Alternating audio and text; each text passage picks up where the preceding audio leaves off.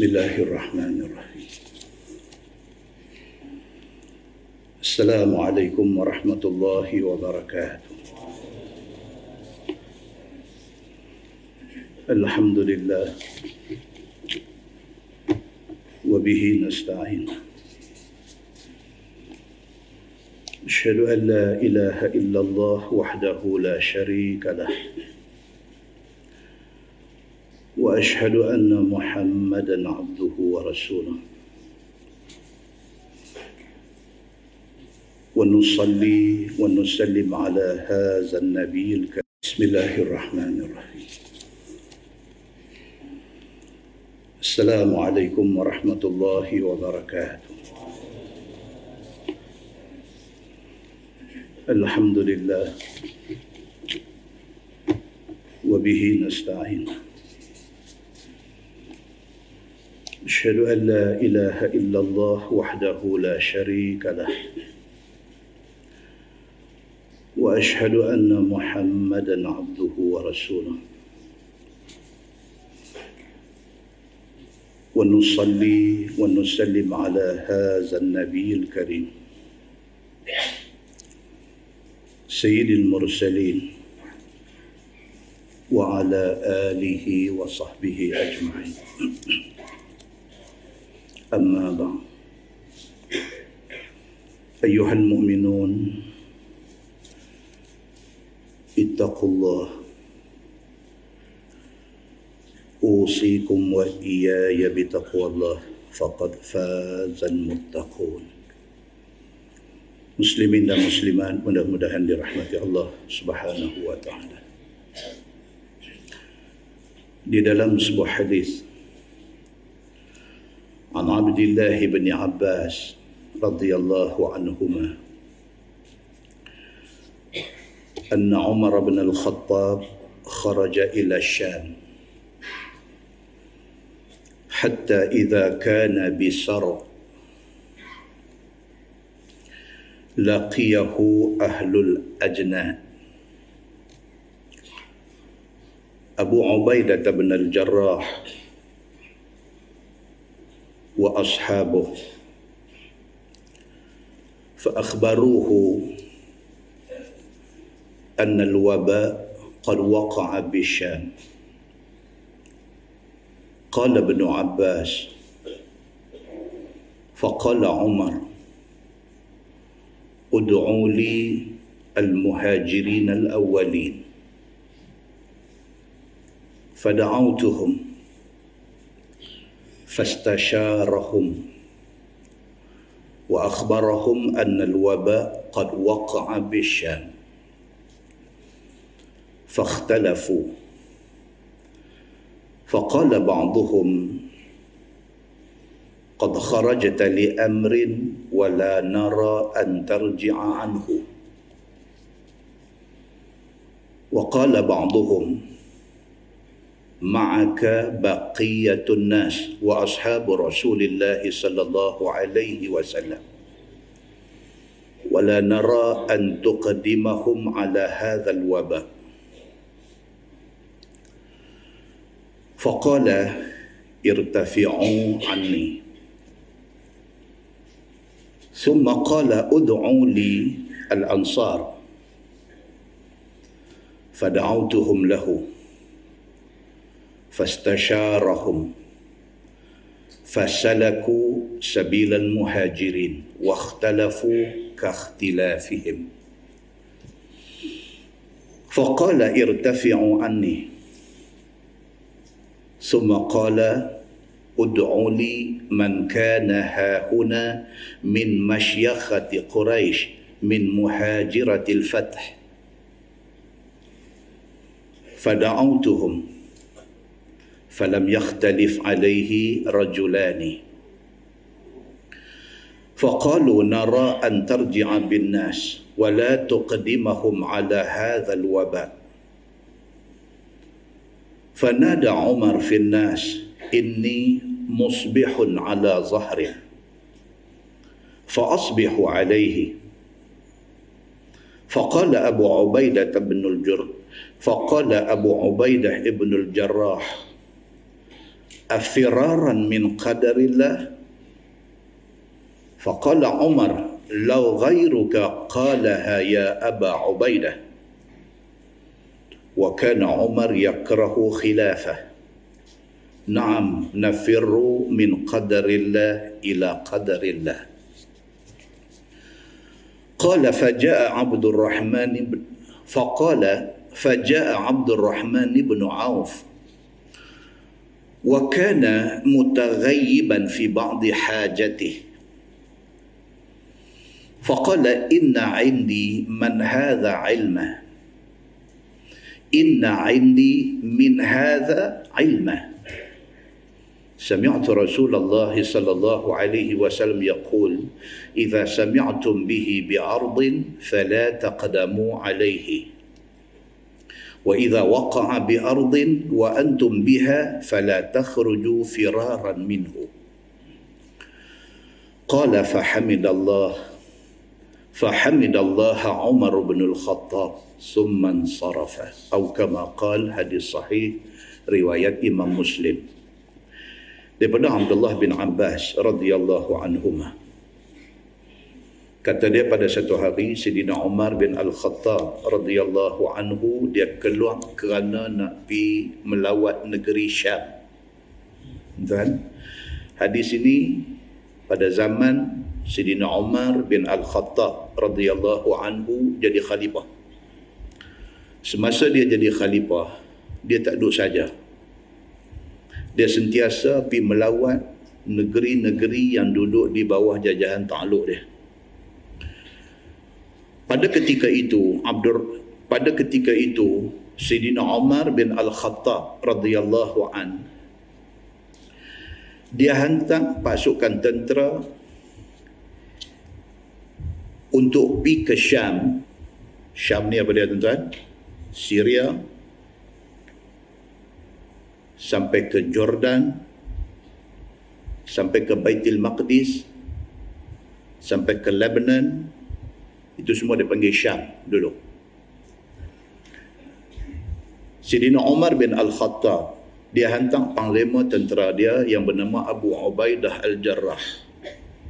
Saya nanti cerita siapa dia Abu Ubaidah Al-Jarrah ni. Umar hantar Abu Ubaidah Al-Jarrah pergi ke Syam sehingga kan Abu Ubaidah Al-Jarrah dipanggil dia ni sebagai pembuka Syam. Hantar dia pergi ke sana bawa pasukan tentera dengan tujuan untuk nak menguasai seluruh Syam. Letak di bawah pemerintahan Sidina Umar bin Al-Khattab radhiyallahu an maknanya letak di bawah pemerintahan Islam. Sudah dihantar tentera pergi dia pergi pula. Hadis ni nak cerita benda tu. Dia kata apabila Sayyidina Umar bin Al-Khattab sampai dekat dengan sempadan nak masuk ke Syam laqiyahu ahlul ajnad dia jumpa dengan pasukan tentera dia. Ajnad daripada jundud junud ajnad pasukan tentera plural. Di antara yang mai jumpa Sayyidina Umar dekat border ni, dekat sempadan sebelum masuk ni ialah Abu Ubaidah Al-Jarrah. Komander tentera Abu Ubaidah Al-Jarrah wa ashabuh dan beberapa orang sahabat dia. Depa mai dekat dengan border, dekat dengan sempadan, jumpa Sayyidina Umar di situ. Fa akhbaruhu anna al-waba qad waqa'a bi Syam. Depa sampai, depa jumpa Sayyidina Umar, depa habaq dekat Sayyidina Umar dia kata ya amiral mu'minin Syam tengah kena wabak wabak ni apa tuan-tuan penyakit berjangkit kena di Syam daripada seorang, sepuluh orang, sepuluh orang, seratus orang duk kena satu jenis penyakit yang penyakit ni duk merebak, duk berjangkit tisat tajuk kita nak baca sekali lagi insya-Allah cerita pasal penyakit berjangkit Depa mai jumpa Sayyidina Umar di sempadan, depa habaq kat Sayyidina Umar. Depa kata, "Ya Amiran Mukminin, Syam lah ni tengah kena wabak penyakit." Depa kata. Qala bin Abbas faqala Umar Sayyidina Umar bila dia dengar Abu Ubaidah Al-Jarrah mai bagi tahu dia berkata ya Amiran Mukminin nak pi betul ke? Tapi kalau nak pi kami habaq dulu. Sana tengah kena penyakit. Sidina Umar bin Al-Khattab dia kata dekat Abdullah bin Abbas dia kata ud'u li al-muhajirin al-awwalin dia kata pergi cari orang-orang muhajirin yang awal-awal masuk Islam yang hijrah daripada Mekah ke Madinah. Mai aku nak jumpa mereka.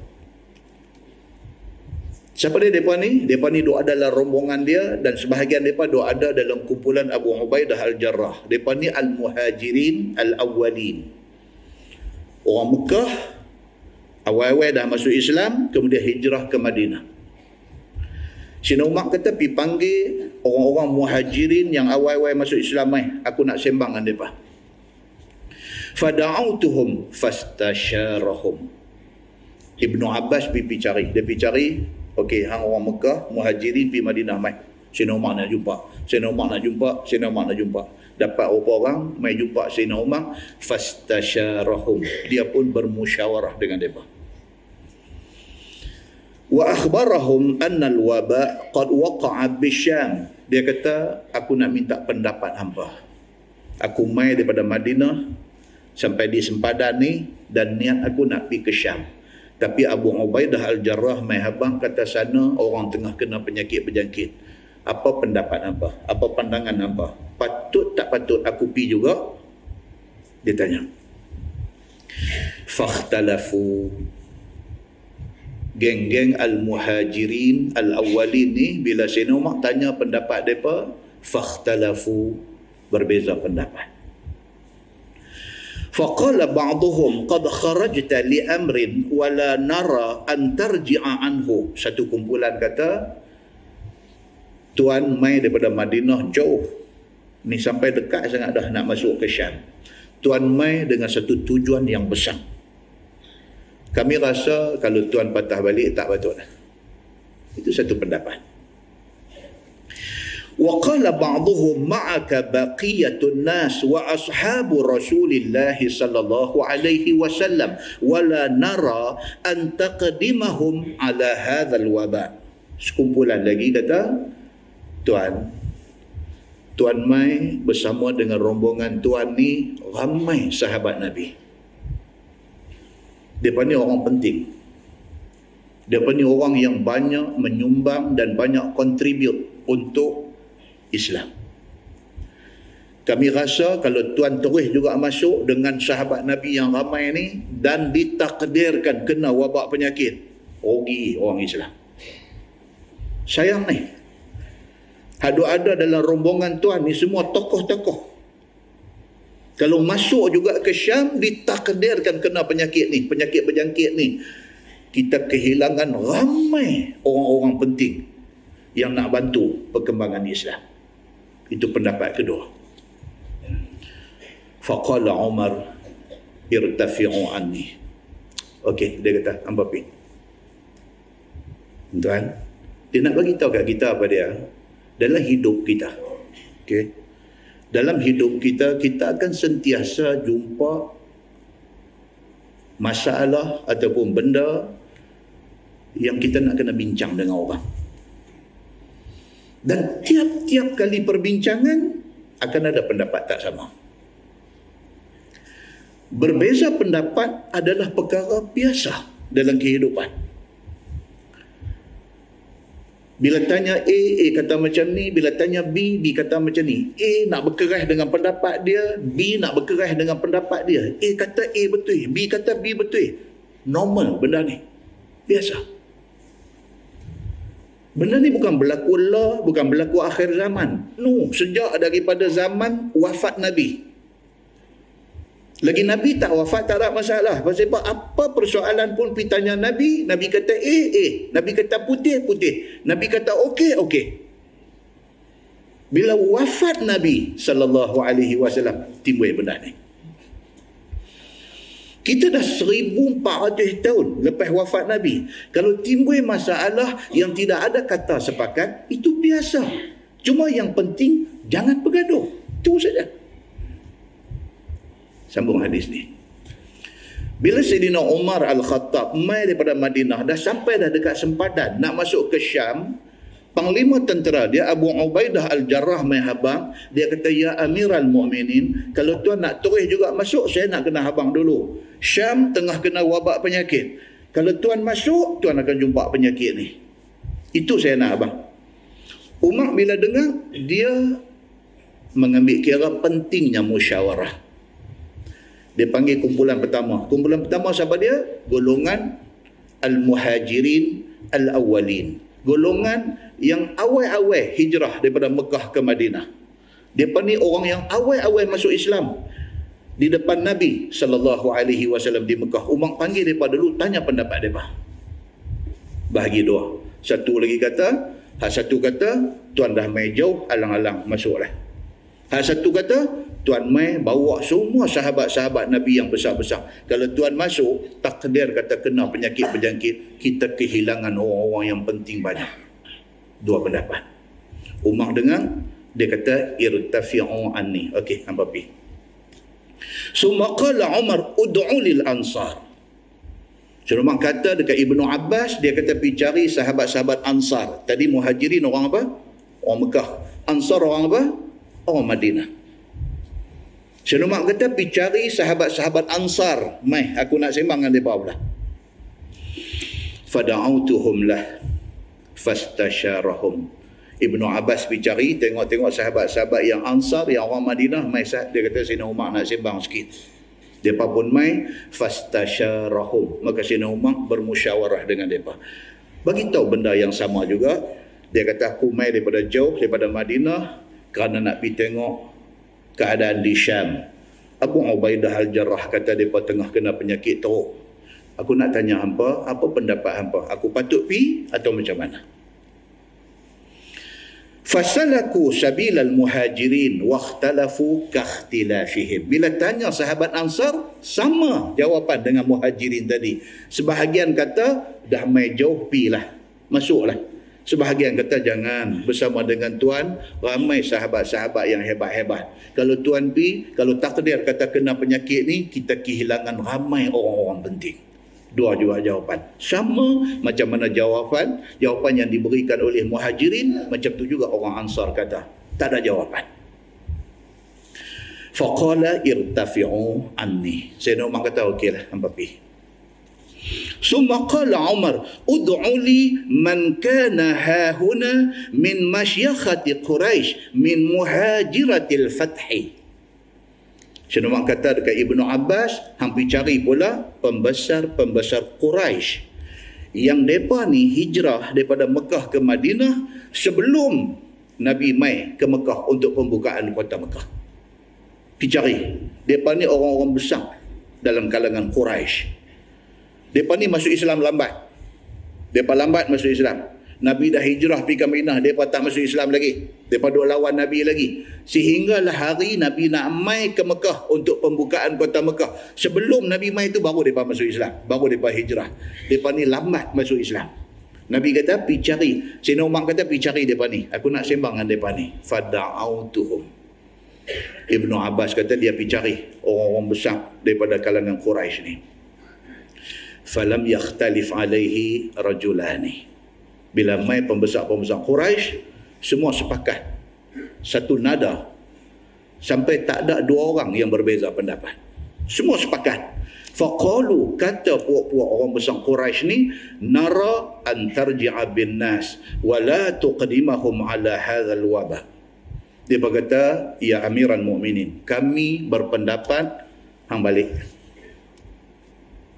Jangan pergi cari pasir dengan wabak penyakit ada-ada di sana. Dia kata kami berpendapat tuan bawa sahabat-sahabat main ni patah balik. Tak apa. Dia kata sayang dekat orang-orang kita ni. Kalaulah mereka ni terkena wabak, Islam yang rugi.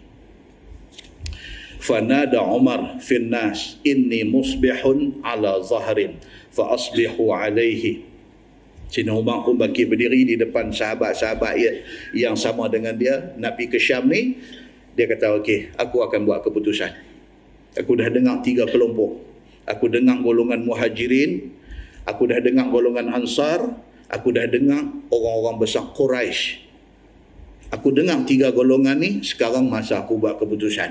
Sayyidina Umar kata apa? Inni musbihun ala zahrin. Sayyidina Umar kata, subuh esok kita patah balik. Dia kata. Fa asbihu alaihi. Hampa pun get ready. Get ready untuk kita berangkat balik esok.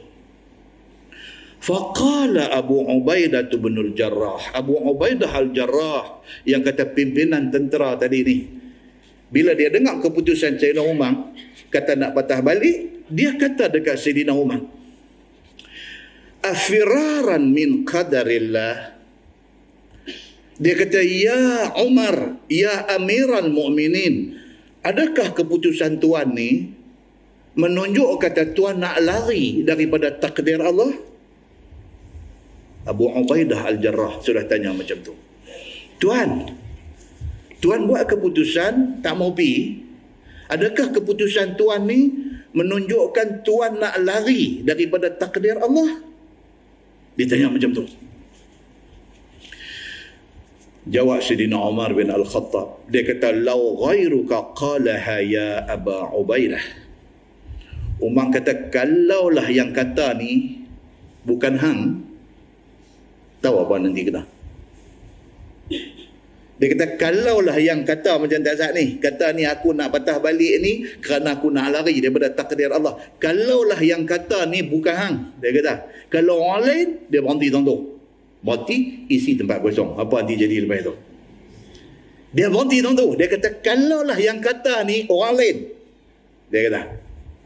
Dia sengak pun tu. Wa kana Umar yakrahu khilafah. Hadis ni kata apa? Sayyidina Umar memang tak mau nak jadi berbalah dengan Abu Ubaidah Al-Jarrah. Siapa Abu Ubaidah Al-Jarrah ini? Sehingga Sayyidina Umar bin Al-Khattab bagi respect macam tu dekat dia. Tuan-tuan, Abu Ubaidah Al-Jarrah ataupun nama sebenar dia Abu Ubaidah Amir. Nama betul dia Amir bin Abdullah bin Al-Jarrah. Itu nama betul dia paling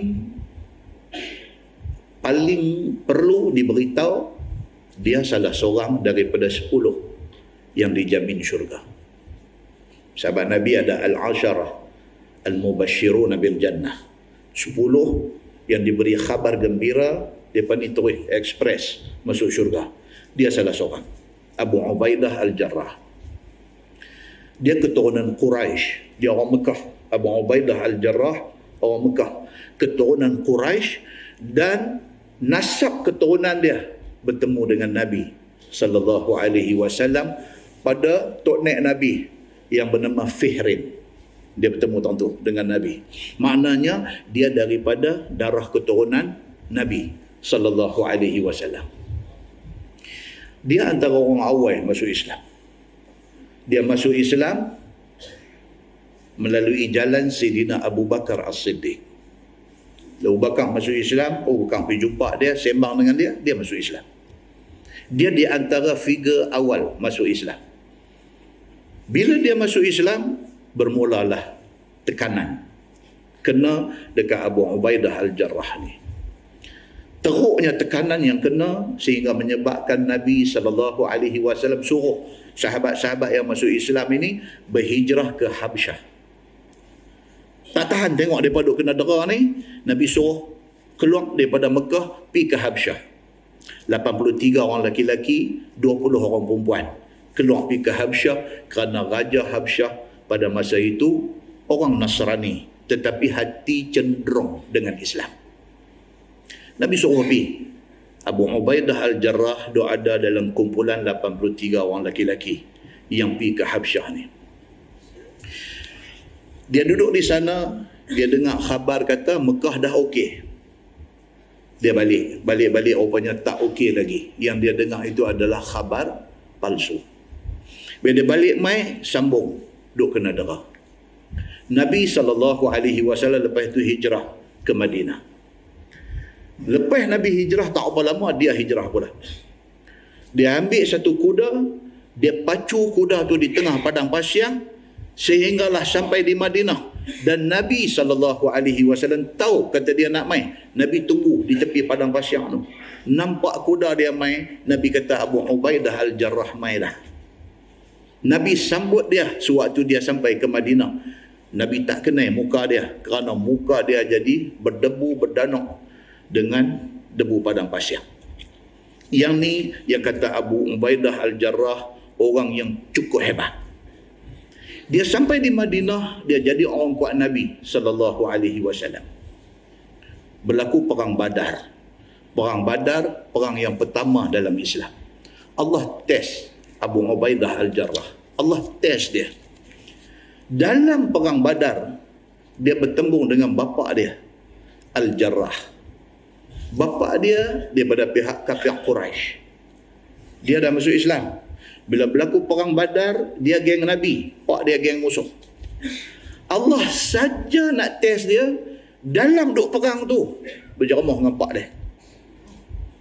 Pak angkat parang, dia pun angkat parang. Dia cuba nak elak daripada jadi hal dengan bapa dia ni. Dia elak, dia elak. Pak dia duk attack dia. Cerita detail duk ada di dalam kitab-kitab sejarah. Dia tengok pak dia, dia simpang pikuk lain. Dia tengok pak dia, dia simpang. Pak dia cari dia. Sehinggalah tak dapat elak, akhirnya pak dia mati di tangan dia. Tuan-tuan, boleh rojok dalam surah Al-Mujadilah ayat 22. Allah turun ayat ni nak khususkan cerita tentang Abu Ubaidah Al-Jarrah. Allah kata la tajidu qauman yu'minuna billahi wal yawmil akhir. Yuwadduna man hadda Allah wa rasulah ayat tu ila akhir Allah sebut dalam ayat tu kamu tak akan jumpa, kamu tak akan dapati orang yang apabila dia beriman dengan Allah dan dengan Rasul dalam masa yang sama dia masih lagi nak berkasih sayang dengan orang-orang yang menentang Allah dan Rasul. Allah turun ayat tu. Hampa tak akan jumpa satu orang yang betul-betul sayang Allah dan Rasul tapi dalam masa yang sama, dia nak pergi berbaik-baik berkasih sayang dengan orang yang menentang Allah dan Rasul. Ayat ni tuju dekat siapa? Kepada Abu Ubaidah Al-Jarrah. Dia ditakdirkan berjumpa pak dia. Dia dalam perang badar. Dia cuba nak simpang daripada jadi apa-apa dia dengan pak dia. Dia tak gamak nak buat pak dia. Tapi pak dia cari dia. Akhirnya dia terpaksa buat keputusan. Atas nama Allah Pak dia mati di tangan dia. Dia mengorbankan kasih sayang dalam hati dia. Kerana Islam. Kerana Allah subhanahu wa ta'ala. Sehingga kan Allah mengabadikan kisah dia ni di dalam Al-Quran dalam surah Al-Mujadilah. Dan ayat itu dibaca sehingga hari kiamat. Hebatnya yang kata Abu Ubaidah Al-Jarrah ni dan akhirnya bapa dia mati di tangan dia. Mai perang Uhud. Kita semua tahu cerita kita pergi haji kita pergi umrah kita bawa orang bawa kita ziarah medan Uhud.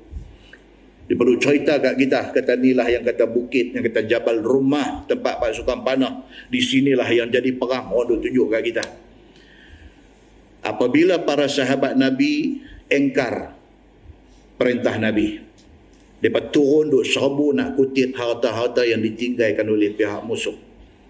Menyebabkan Khalid Al-Walid musuh Islam pada masa tu bawa pasukan dia naik ambil alih bukit dan serang. Nabi dan sahabat duk ada di bawah duk kena anak panah. Sebahagian daripada sahabat Nabi lari. Tak boleh tahan dengan panah main macam hujan. Abu Ubaidah Al-Jarrah jadi galang ganti di depan Nabi sallallahu alaihi wasallam. Anak panah tembus pipi patah dua puntung gigi dia di dalam perang Uhud. Abu Ubaidah Al-Jarrah orang yang macam tu punya hebat sehinggalah wafat Nabi sallallahu alaihi wasallam dia tetap jadi komander tentera. Sehinggalah naik Sayyidina Abu Bakar As-Siddiq dia jadi komander tentera. Sehinggalah naik Umar bin Al-Khattab radhiyallahu an dia masih menjadi komander tentera sehinggalah dia ditugaskan bawa pasukan tentera untuk nak pergi masuk ke Syam untuk nak kuasai Syam. Dia komander tentera. Abu Ubaidah Al-Jarrah pernah ditanya kepada Aisyah radhiyallahu anha tentang Abu Ubaidah Al-Jarrah ni. Dia berkata dekat Aisyah dia berkata wahai Aisyah kalaulah sekiranya Nabi sallallahu alaihi wasallam disuruh pilih siapa akan jadi pengganti Nabi sebagai khalifah? Aisyah kata Nabi akan pilih Abu Bakar. Dia bertanya lagi Aisyah wahai Aisyah selepas Abu Bakar agak-agak Nabi nak pilih siapa? Aisyah kata Umar. Dia kata wahai Aisyah kalau lepas daripada Umar agak-agak Nabi nak pilih siapa? Aisyah kata Abu Ubaidah Al-Jarrah. Itu dia hebatnya dia ni ni. Sampai nama dia ni disebut oleh Aisyah. Kerana Aisyah tahu siapa yang Nabi sallallahu alaihi wasallam fokus duk perhati. Tuan-tuan Nabi ada sebut dalam sebuah hadis riwayat ber Anas bin Malik radhiyallahu an. Dia kata anna Rasulullah sallallahu alaihi wasallam qal inna likulli ummah aminan wa inna aminana ayyatuhal ummah Abu Ubaidah bin Al-Jarrah. Hadis sahih riwayat Al-Bukhari. Nabi sallallahu alaihi wasallam kata apa? Tiap-tiap umat ada seorang orang yang paling amanah. Tiap-tiap umat yang dibangkitkan oleh Allah atas dunia ni akan ada seorang dia ni amin. Satu orang yang amanah yang Allah bagi ada dalam kumpulan itu. Dan orang yang paling amanah dalam kalangan umat Muhammad ini, kata Nabi ialah Abu Ubaidah Al-Jarrah. Nabi kredit dia. Dari segi amanah dia ni cukup hebat. Muslimin dan muslimat yang dirahmati Allah sekalian. Bila Sayyidina Umar hantar dia pergi jadi komander tentera di Syam. Ni hadis yang kita baca panjang tadi. Dia hantar dia untuk jadi komander tentera di Syam. Lepas itu Umar sampai di sempadan. Dia bagi tahu macam tu.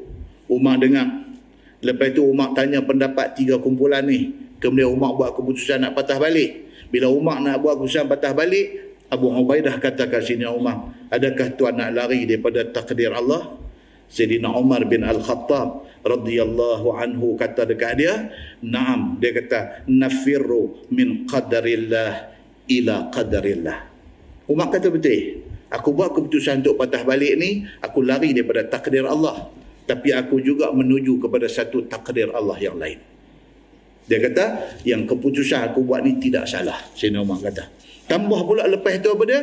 Faja'a Abdul Rahman bin Auf wa kana mutaghayyiban fi ba'd hajatih. Tengah duk jadi bercakap tu, mai Abdul Rahman bin Auf. Mai Abdul Rahman bin Auf dia kata inna indi min hadha ilman Abdul Rahman bin Auf kata saat-saat ni cerita apa ni? Hampa duk riuh rendah ni. Cerita Sayyidina Umar sampai di sempadan Abu Ubaidah Al-Jarrah kata sana kena wabak penyakit. Lah ni Umar nak pi kan nak patah balik? Itu cerita dia. Sayyidina Umar dah panggil tiga kumpulan minta pendapat. Lah ni Umar dah buat keputusan kata Umar nak patah balik. Abdul Rahman bin Auf bila dengar macam tu oh dia kata kalau benda ni aku tahu penyelesaiannya kata Abdul Rahman bin Auf. Dia kata sami'tu Rasulullah sallallahu alaihi wasallam yaqul idza sami'tum bihi bi ardin fala taqdamu alaihi. Wa idza waqa'a bi ardin wa antum biha fala takhruju firaran minhu Abdul Rahman bin Auf kata cerita dia macam ni dia kata. Nabi ada bagi tahu kalaulah sekiranya kita nak masuk sebuah negeri. Negeri itu ada wabak penyakit. Nabi kata jangan masuk. Tapi kalau kita duduk di negeri yang kena wabak penyakit Nabi kata jangan keluar. Jangan keluar. Kerana nak selamatkan diri daripada wabak yang ada dalam kampung kita jangan. Kerana boleh menyebabkan dia merebak ke tempat lain. Abdul Rahman bin Auf kata Nabi dah pesan macam tu kalau kita duduk di sini, kita dengar kata Thailand kena wabak penyakit. Jangan pergi. Tapi kalau kita duduk ada di sini, di sini ada wabak penyakit. Jangan bawa keluar penyakit ke tempat lain. Abdul Rahman bin Auf kata macam tu. So, apabila dengar macam tu, faqala, maka kata Sayyidina Umar bin Al-Khattab, dia kata Alhamdulillah. Dia kata segala puji bagi Allah. Summan sarafa. Esoknya, dia pun berangkat balik ke Madinah dia tak jadi masuk ke tempat yang kena penyakit. Jadi cerita Abu Ubaidah Al-Jarrah ni Umar tak jadi balik, Umar tak jadi masuk ke Syam dan balik dia balik dalam kawasan tu, dalam kawasan yang duk kena wabak ni. dan dia kena wabak penyakit. Dia kena wabak penyakit. Berita dia kena wabak penyakit sampai kepada Sayyidina Umar di Madinah. Umar tulis surat kat dia. Hantar satu utusan dia hantar surat. Umar kata, wahai Abu Ubaidah, baliklah ke Madinah. Balik. Kami perlu hang sihat. Balik mai. Kita berubat di sini. Dia jawab balik uh, surat Sayyidina Umar. Hantar pergi kat Sayyidina Umar. Dia kata bagaimana aku nak tinggalkan pasukan tentera aku yang duduk di dalam wabak penyakit kerana nak selamat diri aku seorang. Aku tidak akan balik. Akhirnya Abu Ubaidah Al-Jarrah wafat di sana. Muslimin dan muslimat yang dirahmati Allah sekalian. Tu yang kata cerita para sahabat Nabi ridwanullah alaihim ajma'in. Dalam soal ni, depa tawakal depa kepada Allah cukup tinggi. Nah, mudah-mudahan mukadimah itu memberi manfaat pada kita insya-Allah. Kita menggunakan Bahrul Mazi jilid 12. Ini dia nak tengok tentang penyakit.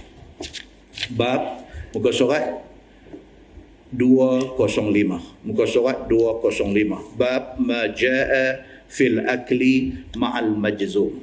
Itu bab yang datang pada menyatakan makan bersama dengan orang yang kena penyakit kusta. Boleh tak boleh kita tengok satu orang ni kena penyakit kusta, kita pergi duduk makan dengan dia. Boleh ke tak boleh? Tuan-tuan, sakit kusta ni apa? Kita dah sebut bulan lepas. Sakit kusta ni satu sakit yang berpunca daripada jangkitan bakteria.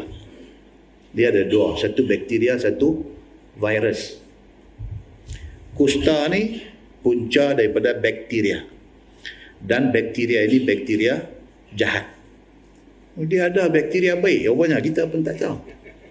Ha? Bakteria ni dia ada baik, dia ada jahat.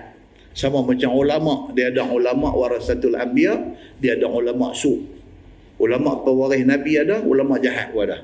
Bakteria pun ada bakteria baik, ada bakteria jahat. Tonton tengok ayat lan dalam TV, satu jenis minuman dia panggil Yakult. Yakult. Buatan mana ni? Jepun. Buatan Jepun. Yakult dalam Yakult tu ada bakteria. Dia dah beritahu. Dia beritahu. Dia beritahu. Ada bakteria. Dan bakteria tu yang ada dalam minuman Yakult tu, bila kita minum, dia masuk, dia pergi lawan dengan bakteria jahat. Macam tu pula.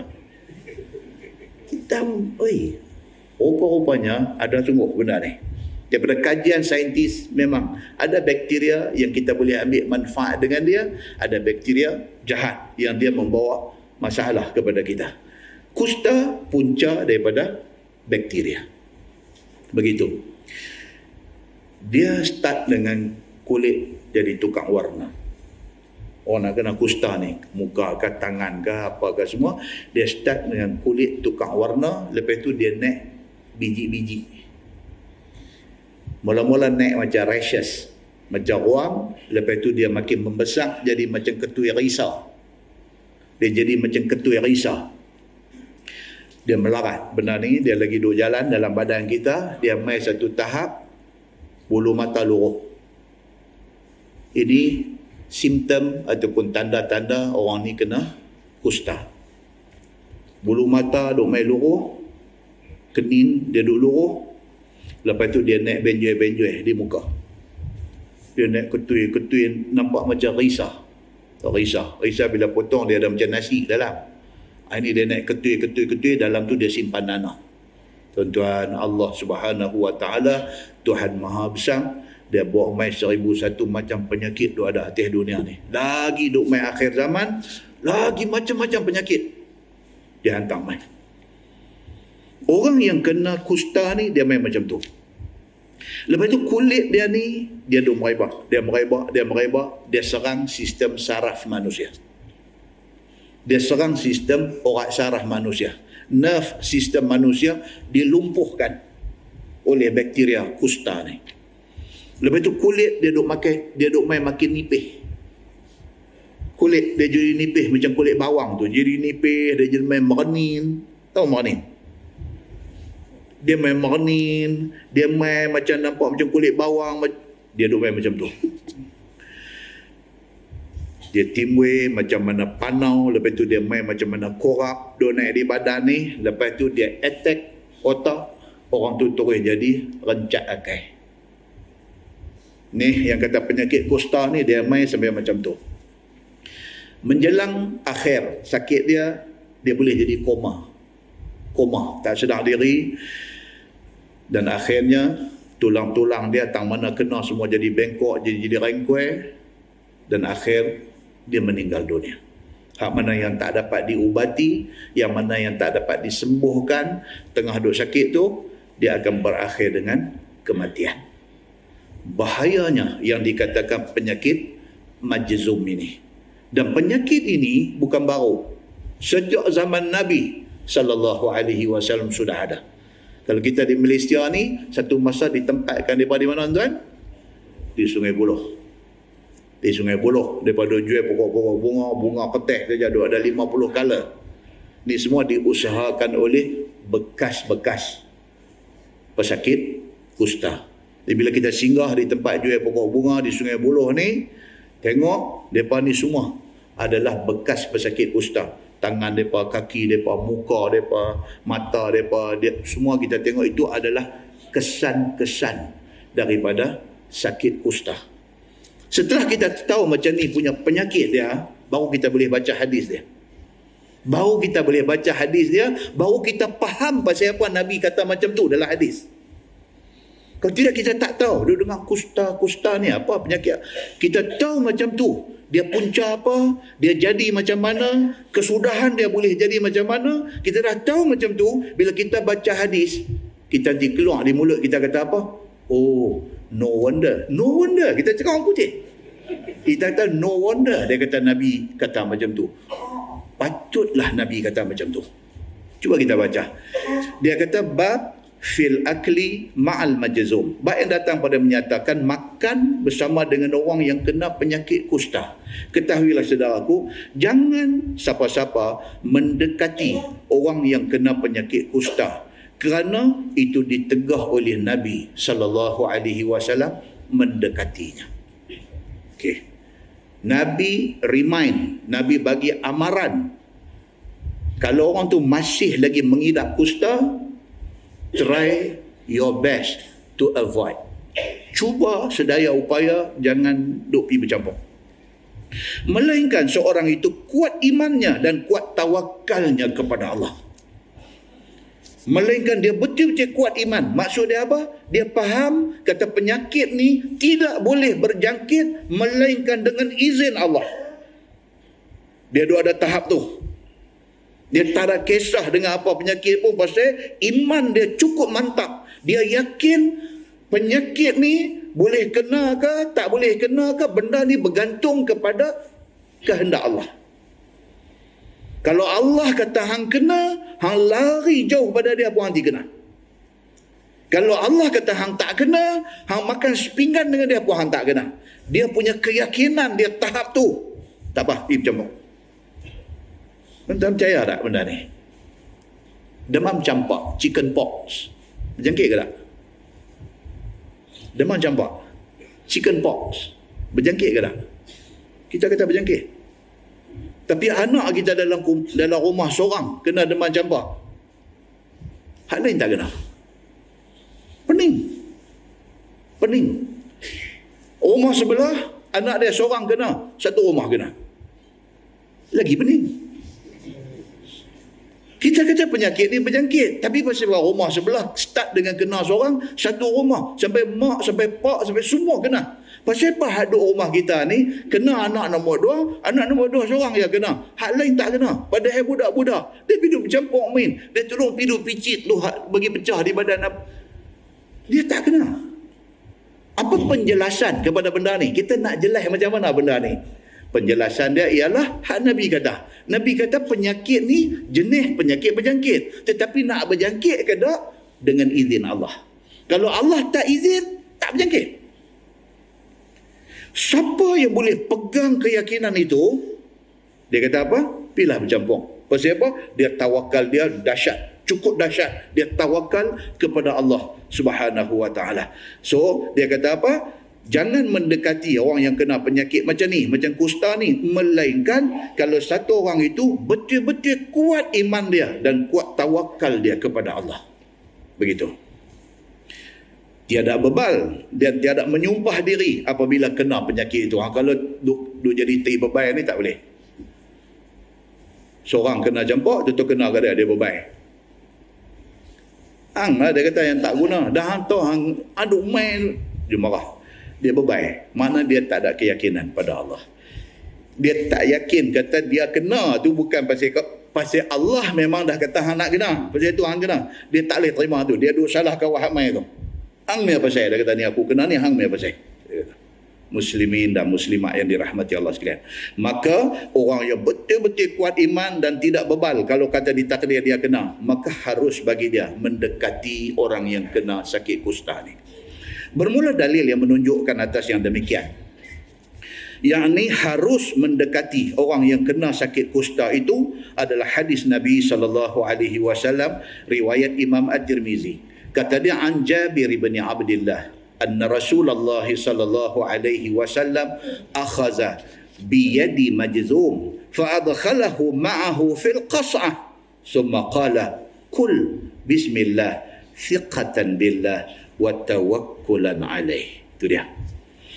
Diriwayatkan pada satu sahabat Nabi sallallahu alaihi wasallam nama dia Jabir bin Abdullah radhiyallahu anhu katanya bahwasanya Nabi sallallahu alaihi wasallam satu hari telah memegang dia tangan satu orang yang kena sakit kusta. Nabi. Kawan ni kena sakit kusta Nabi pergi pegang tangan dia. Nabi pegang dan selepas pada Nabi sallallahu alaihi wasallam pegang tangan orang yang kena sakit kusta itu, maka diajak dan dimasukkan orang itu serta dengan Nabi di dalam bekah makanan untuk makan sama dengan Nabi.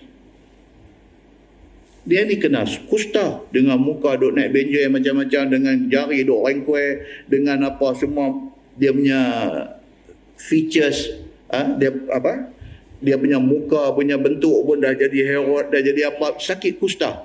Nabi boleh pergi pegang tangan dia. Nabi tarik mai makan setalam dengan Nabi. Satu qas'ah.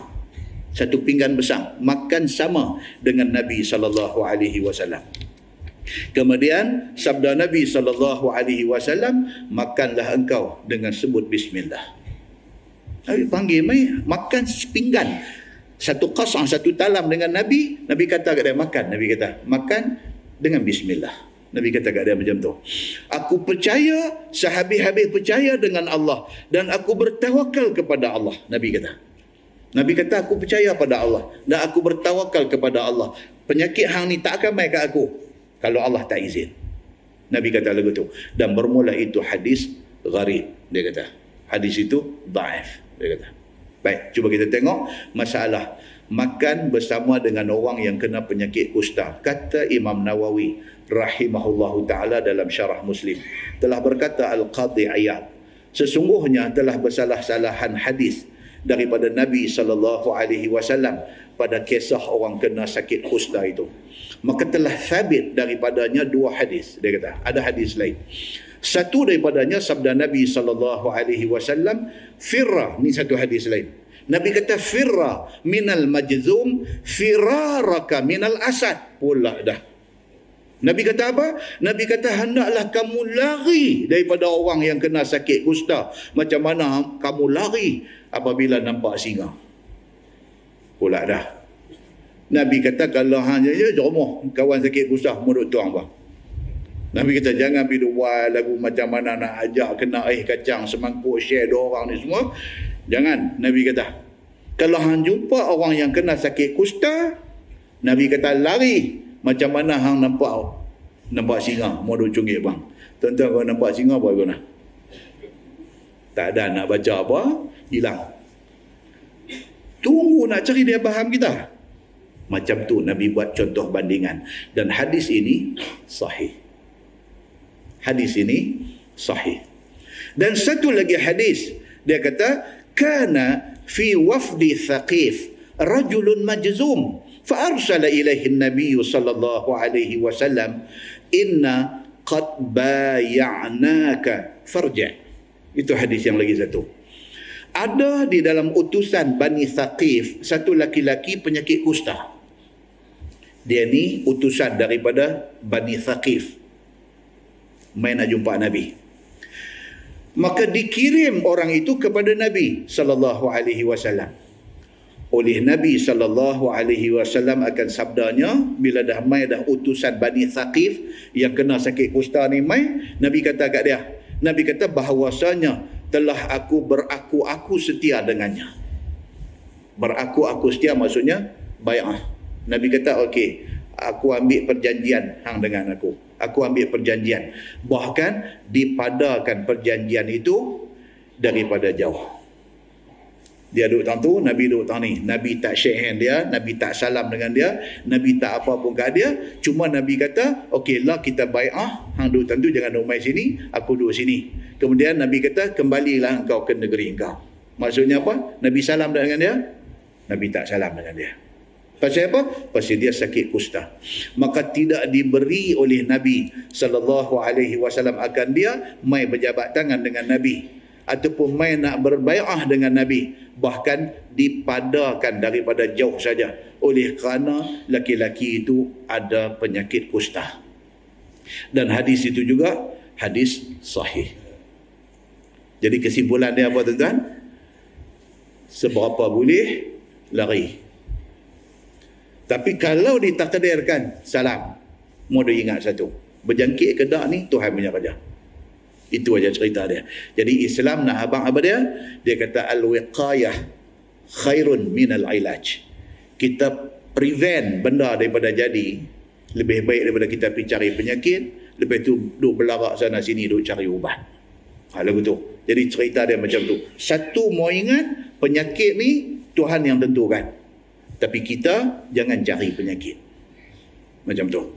Baik. Dan pada masalah itu Nabi sallallahu alaihi wasallam makan dengan orang yang penyakit kusta dan ada satu riwayat daripada Aisyah radhiyallahu anha kata dia ada bagi kami abdi merdeka yang berpenyakit kusta. Nabi pernah ada satu orang hamba abdi dia ni sakit kusta makan ia bersama-sama kami di dalam bekah kami. Ini pula cerita. Nabi pernah makan sama dalam satu satu talam dengan abdi yang sakit kusta ni. Dan minum ia di dalam cebok kami. Minum pun sama-sama. Nabi biasa buat macam tu. Dan tidur ia di atas tempat tidur kami. Nabi ada pangkin, kadang-kadang pangkin Nabi dia pergi dolek macam itu sama. Dan tidak ada masalah, Nabi tak ambil penyapu ligan dia kot. Tak ada. Jadi hadis yang main ni bercampur-campur. Pasal apa? Pasal dia nak bagi tahu dekat kita kata penyakit tidak akan penyakit melainkan dengan izin Allah. Tapi kalau boleh jangan cari penyakit. Ha, itu dia nak abang. Simple. Tak payah hidup jadi serabut, hidup pening kepala, hidup susah hati, tak faham dan sebagainya. Tak payah. Dia ada banyak hadis tuan-tuan. Di antaranya hadis daripada Abi Hurairah radhiyallahu anhu. Anin Nabi sallallahu alaihi wasallam qal la adwa Nabi kata wala tiyarah wala hama wala safara. Atau kama qal hadis sahih riwayat al-Bukhari. Maksud dia apa dia? Daripada Nabi sallallahu alaihi wasallam sabdanya la adwa. Nabi kata tidak ada jangkitan pada penyakit. Dalam bracket melainkan dengan izin Allah. Ada tak ada penyakit-penyakit? Ada. Tapi nak berjangkit ke tak tu bergantung kepada izin Allah. Tidak semestinya kita kata penyakit tu berjangkit, siapa pergi dekat mesti kena. Tak. Ada orang tak kena. Contoh kita apa tadi? Chicken pox. Demam campak. Satu anak kena, dua anak kena, empat lagi tak kena. Mereka duduk main sekali, mereka duduk makan sekali, mereka masuk pancong mandi sekali, tapi dua orang aja kena, empat lagi tak kena. Penjelasan dia apa? Penjelasan dia chicken pox ni berjangkit ke tak? Berjangkit. Tapi tapi hak empat lagi tidak diizinkan Allah untuk kena. Allah kontrol tak tu. Penyakit tu penyakit berjangkit. Tapi dia tertakluk kepada izin Allah. Macam tu. So Nabi kata apa? La adwa tidak ada jangkitan pada penyakit melainkan kalau Allah tentukan nak kena baru kena wala tiyarah tidak ada kepercayaan karut berkaitan dengan burung pasal apa dalam masyarakat Arab jahiliah dan juga Melayu jahiliah lah ni. Ada percaya benda ni? Kuih dua pagi, dia terjaga, bunyi burung hantu. Allah, dia kata, dia kata kat bini dia. Bini kata, awak abang, siapa? Siapa nak mati esok ni? Dia percaya. Bunyi burung tu bagi dia ada satu petanda. Nabi kata apa? Wala tiyarah. Ini semua karut. Tidak ada kena mengena bunyi burung ke apa burung ke dengan apa-apa kepercayaan. Tak ada, Nabi kata. Nabi potong tu eh benda tu. Wala hamah. Dan tidak ada hamah ni dia macam-macam tafsiran tu ada. Kalau tuan-tuan cek tengok. Satu, tuan-tuan pernah dengar perkataan reincarnation. Dua rajin tengok gambar Hindustan hari Sabtu, banyak cerita ni. Apa? Reincarnation, reincarnation ni apa dia? Ha? Kelahiran semula. Ha, dia panggil macam tu.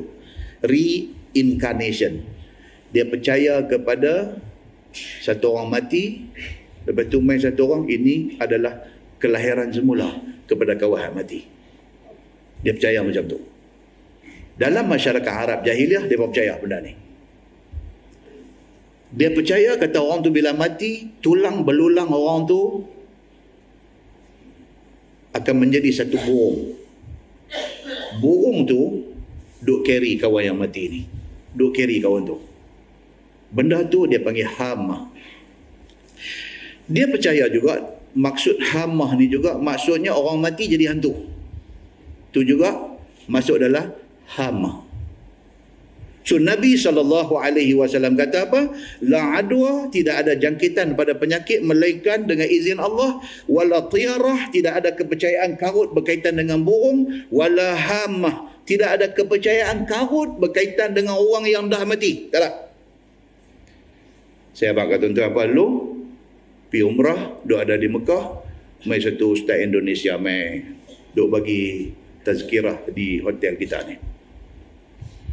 Dia kata, ya ibu-ibu bapa-bapa, ingat ya, ibu-ibu bapa-bapa kita yang sudah meninggal dunia, malam Jumaat menantikan yasinan dan tahlilan kita. Memang kita. Ha? Ibu-ibu kita, bapa-bapa kita yang sudah meninggal dunia, yang menantikan yasinan dan tahlilan daripada anak-anaknya. Mana yasinannya, mana tahlilannya dia doa lagu tu. Adakah satu sumber yang sahih mengatakan orang mati hidup cakap lagu tu? Ibu-ibu, bapa-bapa dia kata mesti mau ingat. Ini arwah-arwah yang sudah meninggal dunia setiap malam Jumaat kembali ke rumah. Dia nak main cerita misteri Nusantara. Betulkah? Persoalannya betulkah orang mati ni hari Jumaat dia balik main rumah? Kalau kita kata betul, bawa main hadis dia. Dan hadis itu mesti sahih. Hadis itu mesti sahih. Tak boleh bawa main pergi jumpa ceruk mana, pergi buka dalam dalam sunan sitah tak ada, pergi buka dalam sunan tis'ah tak ada, pergi jumpa dalam buku Indonesia. Dia main cerita kat kita. Tak boleh. Kerana itu bukan sumber yang otentik yang boleh kita berhujah dengan dia. Ada orang pergi hujah guna ayat Quran. Tanazzalul malaikatu warruh dia kata tu bukan bukan dalil ke dia kata ha Oh, duk cerita kata malam Lailatul Qadar ni turun malaikat warruh. Dia kata dan roh. Roh apa? Roh orang mati lah tu turun main. Tuan-tuan tanya tu imam kita dia hafaz Quran, dia duk belajar ni tafsir ayat tanazzalul malaikatu warruh. Adakah roh di situ masuk roh orang mati? Ataupun roh itu maksud dia apa? Jibril alaihi salam. Itu kenyataan di dalam nas yang sahih. Roh itu maksud dia Jibril. Jangan kita pergi bawa cerita-cerita tentang hamah ini. Dua abang hantu. Sampai anak kita ni takut hantu lebih pada takut Tuhan. Dia kali itu aja. Tuhan, Tuhan, Tuhan, Tuhan. Sampai lain-lain daripada Tuhan jadi hantu. Dia tidak takut Tuhan, dia takut hantu. Pasal apa? Pasal kita yang menanam takut hantu ni dalam diri budak-budak. Nabi SAW potong benda ni. Nabi kata apa? La adwa wala tiyarah wala hama. Tidak ada jangkitan pada penyakit melainkan dengan izin Allah. Tidak ada boleh percaya kepada bunyi burung nak pikait dengan apa-apa dan tidak boleh percaya kepada cerita-cerita hantu. Cuma dalam hadis lain Nabi sallallahu alaihi wasallam kata apa? Dia kata la syai'a fil ham wal ain haqqun. Nabi kata. Nabi sallallahu alaihi wasallam kata apa? Dia kata there is nothing to do dengan ham. Orang putih, nampak orang putih. Pasal Kedah baru menang kemarin. Dia kena masuk orang putih sikit. Tahu ni sampai Pulau Pinang ni piduk mengaku orang Kedah bukan sikit ni kemarin ni. Tanya kepada orang Kedah. Kan? Kan? Nanti pun kena injek masuk juga. Nah. Nabi kata la syai'a fil ham. Nabi kata nothing to do dengan ham, dengan cerita hantu ni. Nabi jangan duk percaya cerita-cerita hantu ni. Nothing to do dengan ham, dengan cerita hantu. Tapi Nabi kata apa? Wal ain haqqun. Nabi kata tetapi ain, ain ni apa dia? Black magic. Black magic. Ilmu sihir. Ilmu sihir Nabi kata haqqun itu benar ada. Kalau kita duduk nampak apa semua ini adalah bencana sihir. Ini bukan cerita orang mati hidup balik. Orang mati dia nak hidup balik bila? bila ditiup sangkakala esok ni. Masa tu baru dia nak bangkit dan hidup balik. Selagi tak main cerita tu, orang mati tidak akan hidup balik. Melainkan Nabi Allah Isa alaihi salam. Allah bagi satu mukjizat dekat dia, dia bagi hidup balik orang orang mati. Muslimin dan muslimat yang dirahmati Allah sekalian. Segala kurafat cerita karut ni buang. Tak mau, tak mau, tak mau. Kita naklah ni hak betul. Hak doa ada dalam Quran, hak doa ada di dalam hadis Nabi sallallahu alaihi wasallam yang sahih-sahih. Yang ni kita nak. So, Nabi kata tadi tidak ada jangkitan pada penyakit, tidak ada sial, percaya karut pada burung dan tidak ada cerita hantu-hantu dan sebagainya wala safara dan tidak ada se kepada bulan safar. Hari ni apa bulan tuan-tuan? 1 November bersamaan dengan satu safar. Ngam-ngam dia dapat sama. Satu November dengan satu safar. Dulu, tuan-tuan, tahun 70. Tuan-tuan ingat lagi? Tahun 70. Penuh Pantai Merdeka lah ni. Pantai Merdeka. Kedah Darul Aman. Apa jadi di Pantai Merdeka? Penuh pakat nak pergi mandi apa? Nah, itulah balah. Ni pasal bulan Safar. Masuk bulan Safar aja dia pergi mandi Sabang depa kata. Bahkan pada ketika itu kalau tuan-tuan masih ingat ataupun ada di kalangan tuan-tuan jadi cikgu pada masa itu. Dalam buku tata rakyat dulu ada satu pelajaran nama tata rakyat. Lepas itu tukar buku civic. Dalam buku tata tata rakyat pada masa itu ada satu tajuk di dalam buku tata rakyat tu. Tajuk apa? Mandi Sabang tahun 70-an. Ada tajuk dalam buku Tata Rakyat ni Mandi Sabang. Apabila mantan Sungai Buloh kita mantan Sungai Buloh kita jadi menteri pendidikan pada masa itu.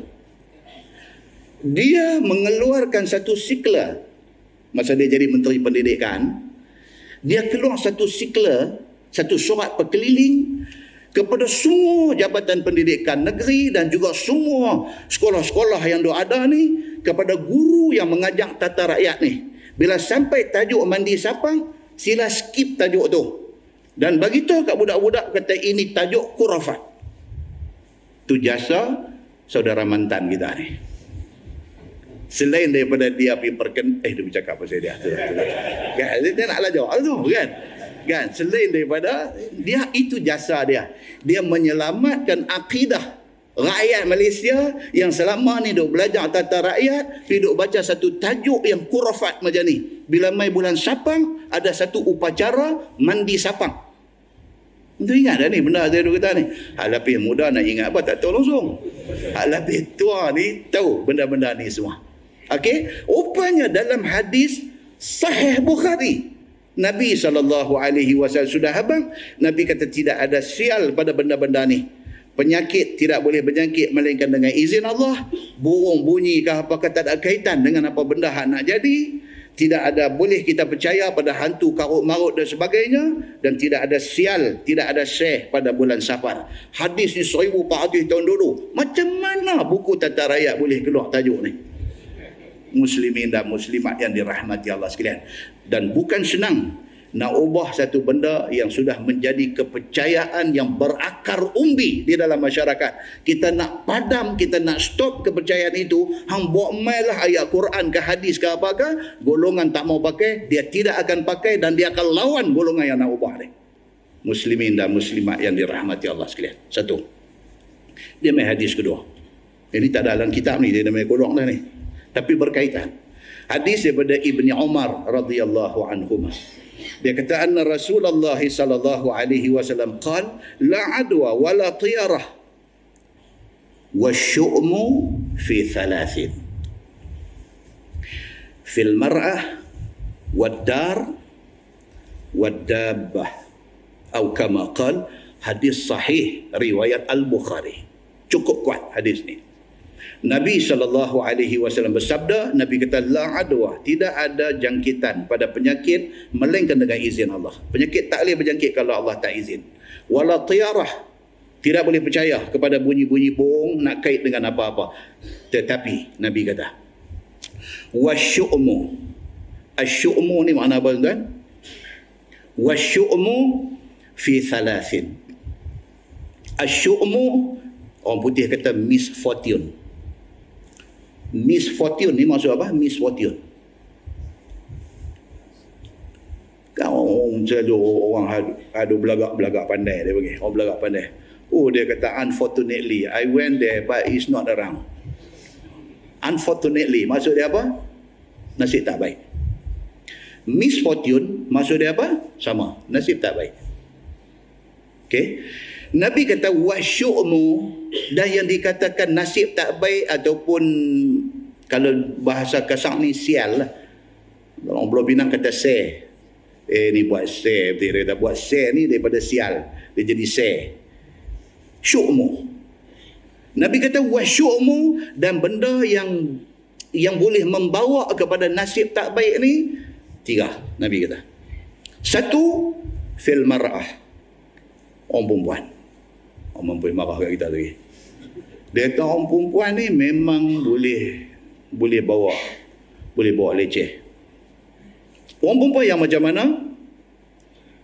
Kalau tengok dalam tafsir, dalam syarah hadis, dia dia bawa di antaranya orang perempuan yang tak boleh nak mengandung dan beranak. Dia kata itu nasib tak baik. Dia kata. Okey, satu. Orang perempuan yang suka menghina suami depan orang. Yang ni masuk dalam asyukmu. Dia suka duk duk peleceh laki dia depan orang. Oh, kau. Respect laki ni. Dia satu perangai dia. Bila duduk depan orang ni, dia, dia nak peleceh laki dia. Dia cakap tu, cakap tu kira sangat melukakan hati suami dia. Dia peleceh pula depan orang. Jadi laki ni jadi, laki ni jenis kamar hidup, jenis baik ni. Jadi temunyi-munyi, duk temunyi-munyi malu bini duk peleceh dia di depan orang. Bini jenis macam ni dia kata di antara asyukmu. Benda yang bawa nasib tak baik pada suami. Tu. Emotional. Orang perempuan ni kebanyakannya emotional. Tapi yang ni over emotional. Silap sikit merajuk, silap sikit nak bebai, silap sikit nak Allah, silap sikit kemahkan baju nak balik rumah. Yang ni asyukmu. Dia kata, ni nasib tak baik kat lelaki dia. Nasib. Allah kata, apa ni kecil punya benda pun nak balik rumah mak juga kata. Wah, wah, wah, wah, wah, wah, kutip kami balik masuk dalam kereta, apa pun start kereta jalan. Asyukmu. Asyukmu fil mar'ah. Dia kata orang perempuan kadang-kadang membawa nasib tak baik kepada satu orang suami. Kalau pergi dapat jenis macam ni. Okey? Orang puan saja eh takkan orang puan saja lelaki-lelaki yang leceh pun banyak dah? Ada memang ada. Yang tu pun memang ada. Orang lelaki-lelaki kalau leceh lagi leceh daripada perempuan leceh. Kan? Ada. Eh orang lelaki-lelaki dengar tu senyum eh, biar daripada akal apa kena orang ni. Dah eh lelaki-lelaki teruk pun ramai tu ada. Baik. Nabi kata apa al-mar'ah satu Yang kedua, wadar. Yang boleh bawa nasib tak baik ni apa dia? Rumah. Buka dalam syarah hadis dia kata apa? Rumah yang membawa nasib tak baik ni adalah rumah yang sempit. Rumah sempit. Memang tuan-tuan. Kajian, mereka buat kajian, di antara sebab pasal apa budak-budak tak duduk di rumah. Piduk melewang, piduk main dam sampai ke 3 4 pagi main dam naik haji ni tak tahu berapa puluh kali. Duk minda bawah pokok ni. Pasal apa ni? Pasal apa? Pasal dia balik rumah pun dia tak ada bilik nak tidur. Kalau budak-budak di Penang tu, duk melewat kok komta, duk melewat kok padang kota, piduk. Pasal apa tuan-tuan? Pasal dia balik rumah, bapak dia duduk flat dua bilik. Rumah flat. Masuk-masuk pintu tu, ruang tu boleh tak tiga biji bangku eh? Tiga biji eh? Bangku kembang dua satu bangku single satu. Lepas tu habis dah. Ruang tu dah ketat dah ketat dah. Lepas tu balan dengan satu dinding balik tepi dinding balik belakang tu dapur dah. Mak dia duduk masak dah. Belah kanan ni pi satu pancung duduk dah tengah bilik kecil-kecil duduk dah kiri kanan. Macam tu punya rumah mak pak dia duduk. Dia nak duduk tang mana? Satu bilik mak pak dia duduk dengan adik kecil. Satu bilik kakak dia dah duduk. Dia nak duduk mana dia nak duduk ruang tamu. Ruang tamu tu pun tak boleh duduk. Merekod duduk. Dia pergi duduk padang kota lah. Bila dah pergi sana, jumpa dengan geng-geng yang sama. Geng ni duduk bagi akal. Akhirnya jenayah pun bermula di situ. Dadah pun bermula di situ. Di situlah bermula segala-galanya. Punca dia apa? Punca rumah. Rupa-rupanya Nabi kata dah benda ni dalam hadis 1400 tahun dulu. Nabi kata apa? Wasyu'mu fi thalathin. Ni yang kata nasib tak baik ni dua ada pada tiga. Satu pada almarah pada perempuan isteri. Dia pergi kena isteri macam tadi. Yang kedua wadar. Rumah ni boleh menjadi sebab kepada jadi benda tak elok. Yang ketiga wadabah. Kenderaan. Kenderaan. Nak main mengaji duk tak iri main ni tak tahu apa kali dah. Pasal apa? Kita mampu dengan jalan. Nu nak langgar mai daripada kubur panjang tu. Tuan dekat kan nak mai kubur panjang. Kubur panjang apa? Baru keluar, baru lintas kubur tepi rumah dia. Dah sengkut dah. Rosak dah kita. Kawah duk janji nak singgah ambil ni pun semua duk tunggu-tunggu tak mai, tunggu tak mai. Dia kata nu, hang nak pergi dengan haji ni kan nu duk buka enjin, duk kipas macam kipas satian. Bukan sekali, bukan dua kali, tak tahu berapa kali. Kereta bila dia duk main macam ni punya masalah, dia jadi asyukmu. Dia jadi satu nasib tak baik kepada orang yang kena. Kalau kereta buruk kena tak apa. Kereta baru beli. Bawa keluar minggu lepas. Minggu ni duduk tepi jalan. Tu buka depan. Asap berkeluar. Dia nak jadi malang ni, dia bukan nanti kereta buruk. Kawan hak pakai kereta Proton, enjin Orient. Enjin Orient ni keluar tahun apa tuan-tuan? Enjin Orient. 1980 Sembilan ke apa kah? Ha, mula keluar ha, enjin Orient ha, keluar kali hijau muda keluar ke enjin Orient 1989 harga 17,000 setengah. Harga Proton Saga masa tu 17,500 keluar keluar tukang sport ring tekan gang tu tak tahu nak abang lah lintas ke kampung mana orang bangkit tengok.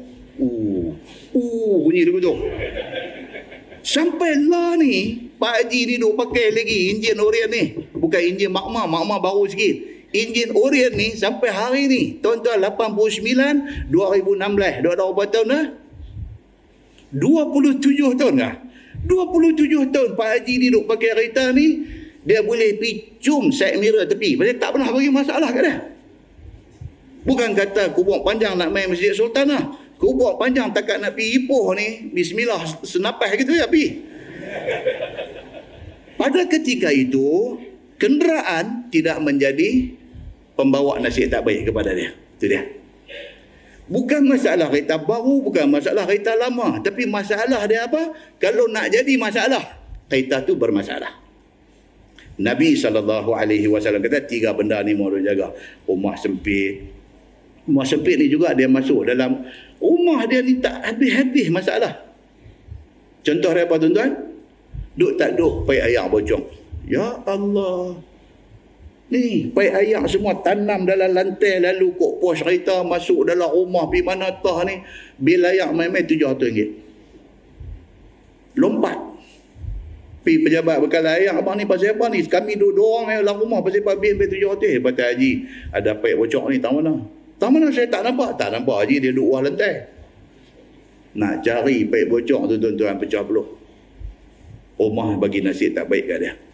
Rumah dua tingkat, pancong atas pula dah. Waterproof tak cantik. Dua bocok turun bawah pula dah. Tap, tap, tap duduk turun. Panggil tukang mek, katok lantai, katok lantai semua buang tile tu. Buh waterproof tiga layer. Buh pula semen buat atas, bubuh tile kasang ni lagi bau. Cantik nampak Alhamdulillah sujud syukur tak kira dia. Lepas 4 bulan, tap, tap, tak ada turun pula. Allah, dia kata hari tu kena 3 ribu dah. Tuan-tuan. Panggil pula kawan hak buat ni, maki dia pun tiga lori kat dia ni, aku bayarkan 3 ribu pasal tak saya masalah. Dia kata bukan pasal lantai aku. Habis tu pasal apa? Kata hang carilah pasal apa? Bergaduh berkali pasal apa tuan? Pasal rumah yang bernasib tidak baik. Nampak tuan? Kereta, cara kereta. Baru CV semua cantik. Aircon tak sejuk pula dah. Musim hujan tak apalah, tak sejuk pun dia sejuk dah. Dia main musim kemarau, dia tak sejuk. Pi tukang kompresor seketul kena lima tu setengah. Saya lagi tak sejuk juga. Oh dia kata ni cooling coil pula kot. Cooling coil pula dia akan jauh 400 setengah pula lagi. Habis seribu dah tentu. Dua tak sejuk juga lagi. Ha, dia kata ni aku buah peti air lah. Dia main bebai. Yang ni semua ni Nabi kata apa? Nabi kata wasyumu fi salasin. Tiga benda ni kalau kena memang hang kena nasib tak baik. Boleh bini macam tadi, boleh rumah macam tu, boleh kereta macam tu. Nabi kata ini semua nasib tak baik. Tapi la adwa. Nabi kata penyakit tidak berjangkit melainkan dengan izin Allah Subhanahu wa taala.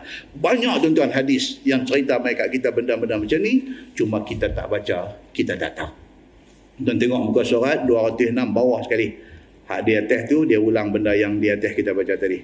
Bawah dia kata-kata setengah ulama adalah Nabi sallallahu alaihi wasallam memperbuat seperti dia adalah hadis dalam masalah tadi kerana mengajar orang. Itu dia.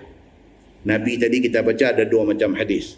Satu hadis, Nabi tengok satu orang kena sakit kusta, Nabi pergi pegang tangan dia. Ajak main makan setalam dengan Nabi. Lepas tu Nabi kata apa pula? Nabi kata, aku tawakal kepada Allah. Makan. Dia main pula hadis yang kedua, satu orang daripada Bani Thaqif. Main nak bayar dekat Nabi. Nabi kata, ada yang duduk tentu ya. Bayar daripada jauh, lepas tu Nabi kata pergi balik. Pasal apa? Pasal dia sakit kusta. Nabi tak mau pun shake hand dengan dia. Demai pula satu hadis, Aisyah kata, Nabi dengan Aisyah pernah ada satu khadam kena penyakit kusta. Nabi makan sekali dengan dia, Nabi minum sekali sekali dengan dia, kadang-kadang tempat tidur Nabi pilih dia pilih pilih sama. Tak apa pula. Jadi benda-benda ni semua ni menyebabkan sebahagian orang jadi pening. Tak betul-betul macam mana cara kita nak berhadapan dengan orang kena sakit kusta. Adakah kita lari pada dia ataupun kita pergi berkawan dengan dia? So dia kata di sini kata setengah ulama adalah Nabi wasallam memperbuat macam yang dalam hadis-hadis tadi kerana Nabi nak ajak kepada kita biar kita ni kuat iman yang tu. Nabi nak ajak kita yakin pada Allah. Kalau kena bukan salah siapa. Kalau kena memang Allah dah takdir kita nak kena. Tu aja. Tu saja tuan-tuan. Berapa banyak orang isap rokok daripada umur 15. Okey. Lot 75 umur dia. Dia sokok lagi. Duk picit tak ada apa. Kanser tak ada apa pun tak ada. Umur elok duk gelak darah apa tu lah. Dengar pula satu orang ni daripada kecil sampai lah umur 55. Sakit ni tak tahu nak abang lah. Masuk keluar hospital ni sampai ambil insurans. Insurans tak mau tanggung lah. Segala macam penyakit duk ada kat dia. Segala macam penyakit ada kat dia. Nak jawab macam mana tuan-tuan? Nak jawab macam mana? Nak, tuan-tuan nak buat kesimpulan kata, itulah hang kata. Hang isap rokok tak? Dia ni kata, saya tak pernah sentuh rokok. Apa sih tu? Hang sakit awal. boleh lah pergi kata lagu tu kat dia? Tak boleh. Tak boleh. Pasal apa tak boleh kata lagu tu?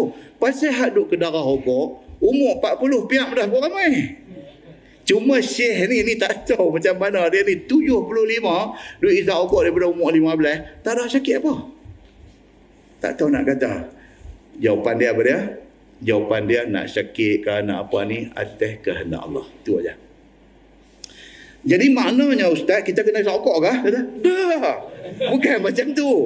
Okok tu tak mau. Okok tu muduk lari tu. Tengok okok macam macam tengok singa juga. Muduk lari. Tak mau pergi terlibat dengan okok-okok ni semua. Sama juga. Tapi kita mau ingat nak jadi apa-apa ni atas ketentuan Allah. Itu satu kita ingat. Kalau ditakdirkan Allah kenakan kita apa-apa musibah. Na'udzubillah. Kita tak mau. Kalau ditakdirkan Allah kenakan kita apa-apa musibah. Ingat satu. Benda ni dah memang tertulis. Aku nak kena macam ni. Tak ada siapa salah dalam bab ni. Muslimin dan muslimat yang dirahmati Allah sekalian. So dia kata apa? Yang tu dia cuma nak biak supaya satu orang tu kuat iman. Dengan berkata bahawasanya tiap-tiap sesuatu itu tiada memberi bekas. Apa benda pun tidak memberi bekas. Dan yang memberi bekas itu ialah Allah subhanahu wa ta'ala. Ingat yang tu aja. Okay? Apakah kuat iman dan yakin kepada Allah? Nescaya tidak menjadi apa suatu padanya apa-apa yang didekat dan dipegangnya. Kalau Tuhan dah kata kita ni selamat, kita pilih pegang orang sakit apa pun, kita tak kena. Kita tak kena. Satu orang baru ni bagi tahu. Isteri dia duk tak duk kena apa ni? Kalau orang lah kata ni kena kena ain. Hadis tadi kata kena ain. Kena apa? Sihir, kena black magic. Elok-elok tak ada apa. Tok tok tok tok sakit. Sakit sampai mengelupuk-lupuk sampai tak boleh tepuh. Sakit, aduh, sakit, aduh, sakit. Ambil gambar video hantar orang yang tengok pun takut. Berubat ni tak tahulah bunyi kata perubatan Islam ya dia sampai. Bunyi perubatan Islam ya dia sampai. Leh-leh. Terbit di mulut. Terbit di mulut. Dia kata apa? Dia kata saya ni apa yang saya tak buat dia kata. Saya hari-hari saya baca Quran dalam rumah. Dia mula, dia mula. Dia mafhum cakap dia tu macam dia nak Tuhan tak betul bagi dia macam tu. Dia punya cakap tu kita dengar tu macam kita macam dia nak pergi ke situ. Macam dia nak kata pasal apa? Aku jadi orang baik dia kata. Kami buat puasa sunat dalam rumah. Kami lepas subuh baca Quran dalam rumah. Saya tak pernah buat siapa bagi sakit hati apa. Saya buat, saya pergi umrah. Saya, saya buat semua, dia kata. Tapi pasal apa ni? Pergi bagi isteri saya jadi macam ni. Tak, tu dia nak kata kat siapa tu? Dia nak kata kat siapa tu? Dia nak kata seolah-olah macam dia nak kata kat Tuhan. Setelah aku buat semua benda yang Tuhan suruh, pasal apa Tuhan bagi macam ni? Ha, dia nak pergi kot tu. Tuan-tuan, Iblis sudah masuk. Iblis sudah masuk dalam diri dia. Dia spoilkan habis benda yang dia dah buat sebelum ni. Dia baca Quran tu bagus. Dia dua puasa sunat tu bagus. Sekali-sekala dia duk bangkit tahajud tu bagus. Dia himpun-himpun duit pergi buat umrah. Lepas tu duk tunggu giliran nak pergi haji tu bagus. Tuhan bagi satu test masuk ke dia.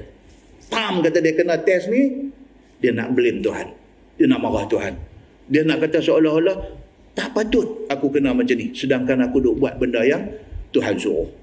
Nampak tuan-tuan? Macam mana Allah subhanahu wa ta'ala kadang-kadang dia nak test kita. Macam ni punya benda dia mai. Dan dan kita jadi goyang, kita lupa kat dia.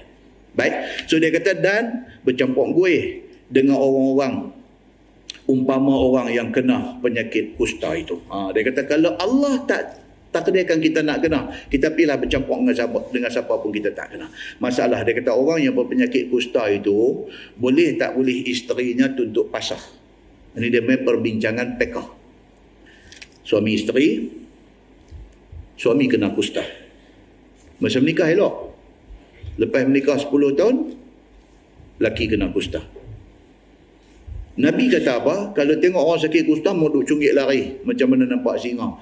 Nak lari, macam mana laki dia?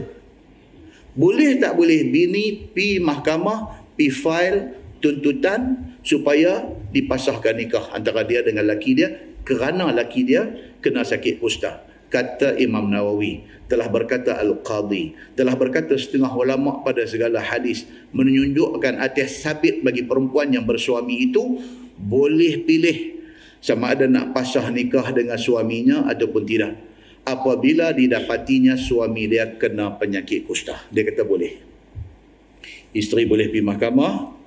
Pihak abang kata, saya nak buat tuntut pasah pasal laki saya ni lah ni dia kena sakit kusta mahkamah akan minta segala pembuktian. Dia kena bawa mai segala surat doktor segala apa-apa semua. Kalau terbukti betul laki dia ada sakit kusta mahkamah boleh menggunakan bidang kuasa mahkamah pasah nikah antara laki bini ini perbuatan bini yang minta pasah tu tidak salah dalam agama.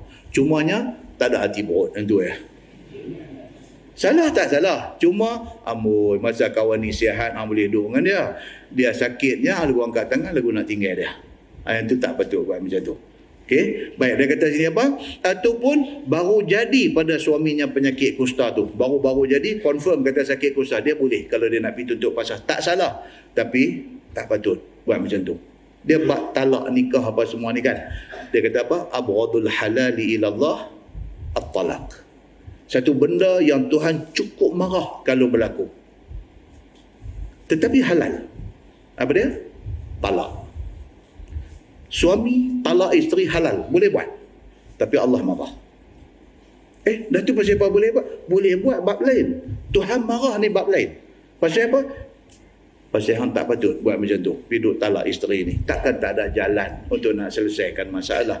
Selain daripada mengambil pilihan untuk bercerai. Nampak? Baik. So dia kata dan telah bersalahan ashab kita dan ashab Malik pada jariah beli. Ini Imam Syafi'i dan Imam Malik, ashab Syafi'i dengan ashab Malik berbeza pendapat dengan jariah ni maksud dia apa? Hamba perempuan. Hamba perempuan. Adakah harus bagi hamba perempuan itu menegah dirinya daripada bersuka-suka semacam orang laki isteri bersuka-suka dengan tuannya yang berpenyakit kusta? Tuan dia sakit kusta, dia hamba, hamba perempuan. Hamba ni boleh digauli oleh tuan dia macam menggauli isteri. Tapi tuan dia sakit kusta. Kalau dia sebagai hamba, dia kena tahan apa yang tuan dia mau. Tapi tuan dia sakit kusta. Macam mana dia boleh tak lari daripada tuan yang sakit kusta ni? Dia kata berbeza pendapat ulama. Sebagai ulama kata boleh lari dalam kes ni. Sebagai ulama kata tak boleh kerana dia tuan. Berbeza pendapat. Tak selesai masalah beza pendapat ni tuan-tuan. Dalam dunia kita hari ni pun sama. Berbeza pendapat ni tak akan selesai. Baik, masalah. Orang yang penyakit kusta ni bolehkah kita bercampur gaul dengan dia? Kata Imam Nawawi. Telah berkata ulama dan ditegah orang-orang kusta itu bercampur dengan orang-orang lain dalam masjid. Imam Nawawi kata kalau dah kita tahu kita ada sakit kusta, kita tak salah pergi bercampur dengan orang di masjid. Eh, tapi habis saya nak pergi mengaji apa nak mengaji kitab apa semua tak boleh. Boleh tapi duduk tepi jalan tapi dengar pada sana sudah. Terus ada masuk main apa semua. Pasal apa? Pasal dia boleh menimbulkan rasa tak selesa di kalangan orang lain. Main duduk tepi dia ni mula duduk tengok. Sebelum ni dia tak pernah tahu. Malam ni main-main dengar dah tahu dah. Dia kata di antara simptom sakit kusta ni lagu ni lagu ni lagu ni lagu ni tak tahu main duduk tepi dia. Dia mula duduk tengok bulu kenin dia duduk tengok bulu mata dia dah lah. Padahal sebelum ni tak apa. Dia boleh duduk tengok tapi tak tahu bila tahu eh kulit manin ah dia mula dah dia mula dah ha? eh kulit nampak manin lah yang ni lah agama aku ni. Tak ada tengok tengok tengok. Jari dia main bengkok lu nak payah dia dah. Jadi daripada nak timbul benda-benda macam ni eloklah orang yang ada penyakit ni tak usah main gue dengan orang. Pasti dia menimbulkan keadaan tidak selesa dan tidak tentram di kalangan orang lain. So Imam Nawawi kata, Imam Nawawi kata, tak usahlah hidup bercampur dengan orang dalam masjid. Dan tak usah bergaul dengan orang ramai. Dan telah bersalah-salahan ulama pada orang yang kena penyakit kusta itu. Apabila banyak ia, adakah disuruh mereka itu memperbuat tempat tinggal yang tertentu bagi mereka itu jua di luar manusia? Mai pula perbincangan. Kalau ramai orang tu kena sakit kusta ni, boleh tak boleh depa ni pakak-pakak ramai-ramai pi ambil satu kawasan buat perkampungan depa. Depa duduk sama-sama depa saja. Boleh tak boleh dia kata. Dan tiada dan tiada boleh ditegah agar mereka itu menguruskan pada apa-apa yang manfaat bagi mereka itu. Kalau dia dah duduk dalam satu perkampungan dia, dia nak buat apa jangan duduk kacau dah. Sebab dia duduk sama dengan komuniti dia. Dan atasnya berjalan kebanyakan orang. Kebanyakan ulama kata itu yang terbaik. Buat satu perkampungan macam di Sungai Buloh tu, mereka pakai duduk situ. Mereka duduk sama-sama komuniti mereka. Tapi bila mereka boleh tanam pokok bunga ketih bagi elok, hak sihat dia pakai duduk ambil. Nah, ada satu kawan saya, mereka ni orang ada duit lah. Hmm? Uh, ustaz, dia kata, Saya pening betul dengan isteri saya ni. Dia tahu apa? Dua kira nak pergi Sungai Buloh ya. Saya tadi pergi melawat siapa di Sungai Buloh? Kan? Pergi melawat mandi sapang tadi kan? Pergi apa? Pergi... Nah, dia kata ni pokok bunga ketah ni. Oh, okey okey okey. Dia pergi tempat tempat kusta duduk tanam pokok bunga ketah. Misal saya Ustaz, dia kata, kalau pergi di tempat tu, dia tengok pokok bunga ketah ni, color ni, bunga ketah ni, color ni, dua ada lebih pada satu color. Hal lagu merah, lagu putih, hal lagi merah dengan putih share dalam satu pasu, lagi dia share dalam satu tangkai. Oh, bila dia pi, dia kata apa? Why crazy dengan pokok bunga. Ui, cara sebut tu tuan. Boleh dengar? I crazy. Dia kata dengan pokok bunga ketah ni. Crazy panjang tu. Tiga harakat. Crazy. Kan? I crazy dengan pokok bunga ketah. Laki dia kata, Ustaz, ni ni abang kau Ustaz lah. Tapi Ustaz jangan abang dalam kuliah. Ya kata. Ustaz jangan abang dalam kuliah. Saya kata tak abang. Tak abang nama dia tapi cerita dia abang. Okey. Di rumah Ustaz. Dia kata di rumah. Kalau kata lori trailer ni saya ingat dua lori trailer penuh kata. Astaghfirullahalazim dia kata. Tak ada ruang dah Ustaz dia kata. Rumah ni keliling pagar ni bunga ketih semua. Color ni tak tahu nak macam-macam color. Aduh ada ada Ustaz lori trailer panjang tu kalau buat dua trailer penuh Ustaz. Dia duk crazy lagi, dia nak pergi lagi, dia kata. Ha, saya kata ada asyumu, kata asyumu. ha, boleh dah hadis lah Nabi kata tadi ni kan. Asyumu ada tiga, ang boleh ada satu orang kata. Bunga ketih. Baik, dia kata ataupun dia kata tiada lazim mereka itu berjauh. Pendapat ulama kata apa? Kalau sekiranya kita tak sampai suruh mereka duduk satu kampung, biar mereka duduk dalam kampung kita pun tak apa. Tak dah sampai kita nak pambat mereka macam tu. Kata Al-Qadi dan tiada berselisih ulama pada sedikit yang kena penyakit kusta itu.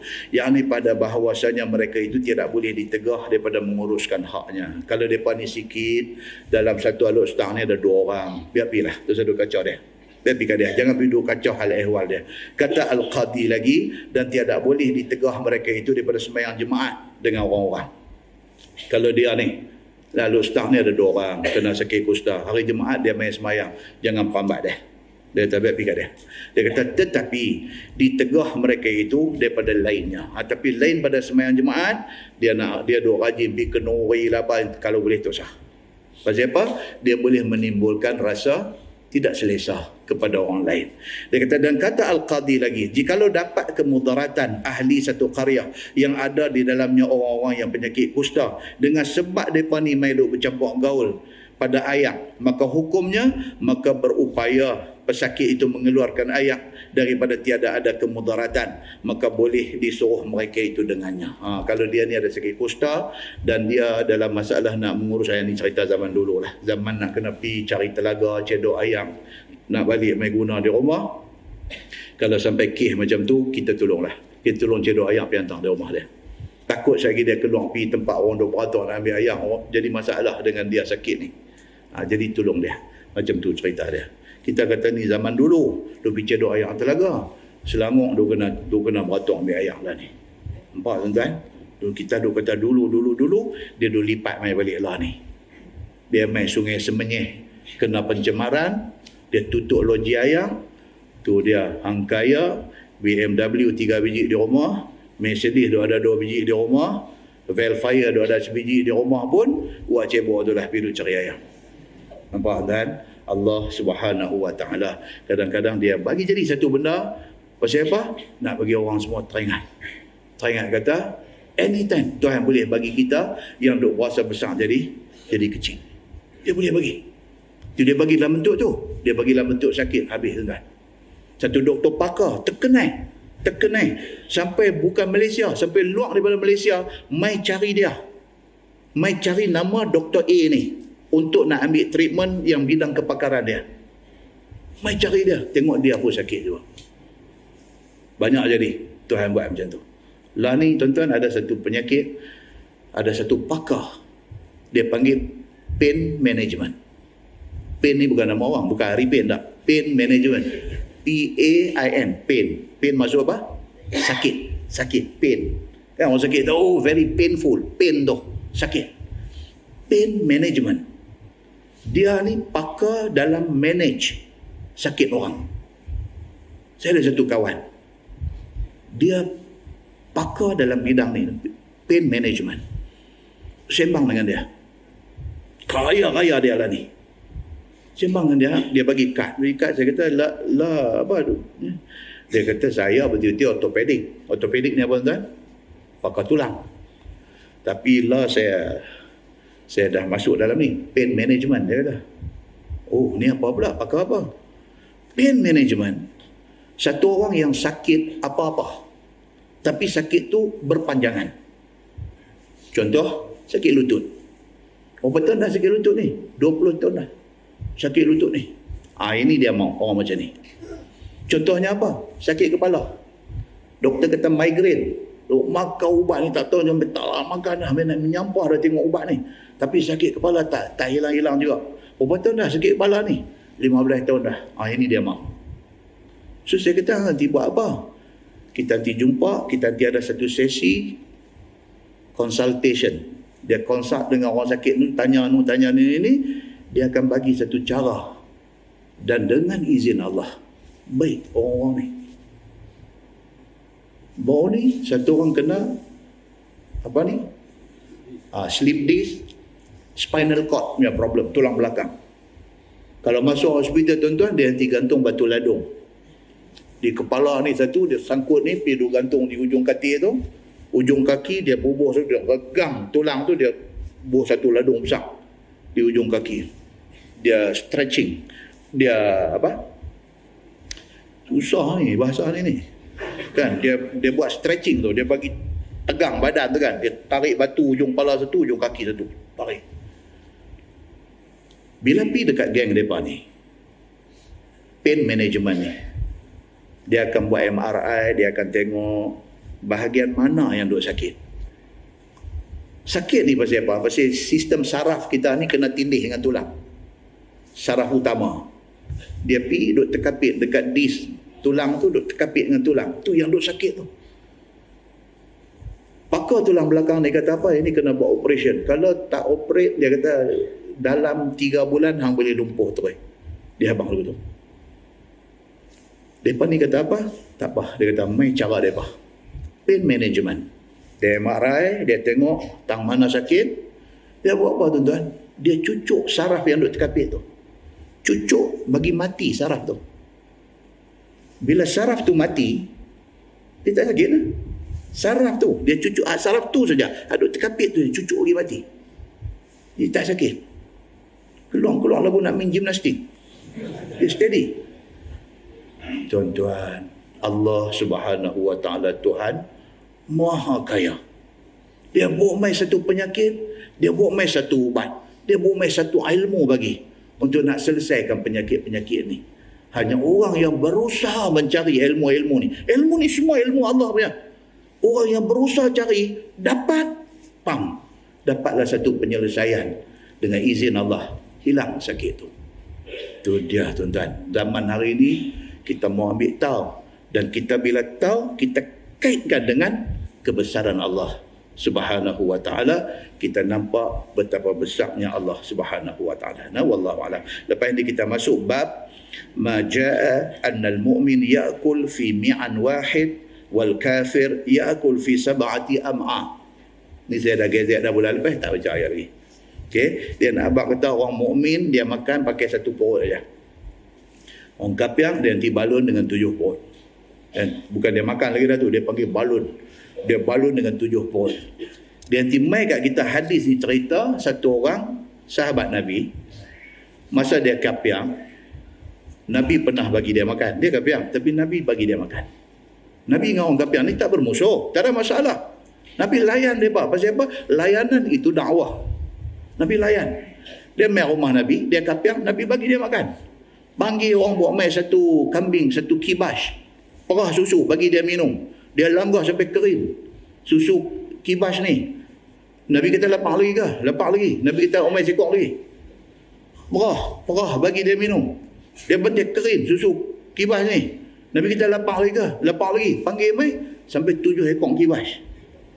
Nanti baca ni, bila nanti baca ni? Panjang umur, tak ada masalah, tahun depan. Dengar macam lambat, sat saja ni pun bulan sebelah, dia langkah bulan dua belas, bulan tu kan. Kan? Tujuh ekor kerin susu. Syekh yang sama ni masuk Islam. Masuk Islam. Mai rumah Nabi. Nabi tak lapar, lapar. Panggil kibas sampai sekor. Perah, bagi minum. Nabi tak lapar lagi. Dia kata, Alhamdulillah, kenyang. Dia keluar main hadis ni. Nabi kata apa? Tengok. Nabi kata, orang kapiang, dia melantak dengan tujuh perut. Tapi orang mukmin satu perut cukup. Itu salah satu daripada hadis yang kita nanti jumpa insyaAllah. Nah, kita tangguh dengan tasbih kafarah dan suratul as. Subhanallah.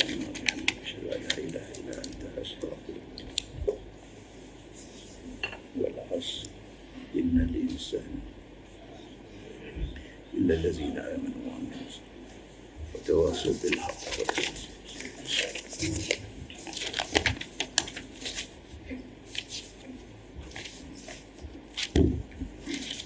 اللهم صل على محمد في الأولين والآخرين وسلم رضي الله تبارك وتعالى عن ساداتنا أصحاب سيدنا رسول الله أجمعين. بسم الله الرحمن الرحيم. الحمد لله رب العالمين. حمدا يوافي نعمه ويكافئ مزيده. يا ربنا لك الحمد كما ينبغي لجلال وجهك الكريم وعظيم سلطانك. رضينا بالله ربا وبالإسلام دينا وبمحمد نبيا ورسولا. اللهم افتح علينا فتوح العارف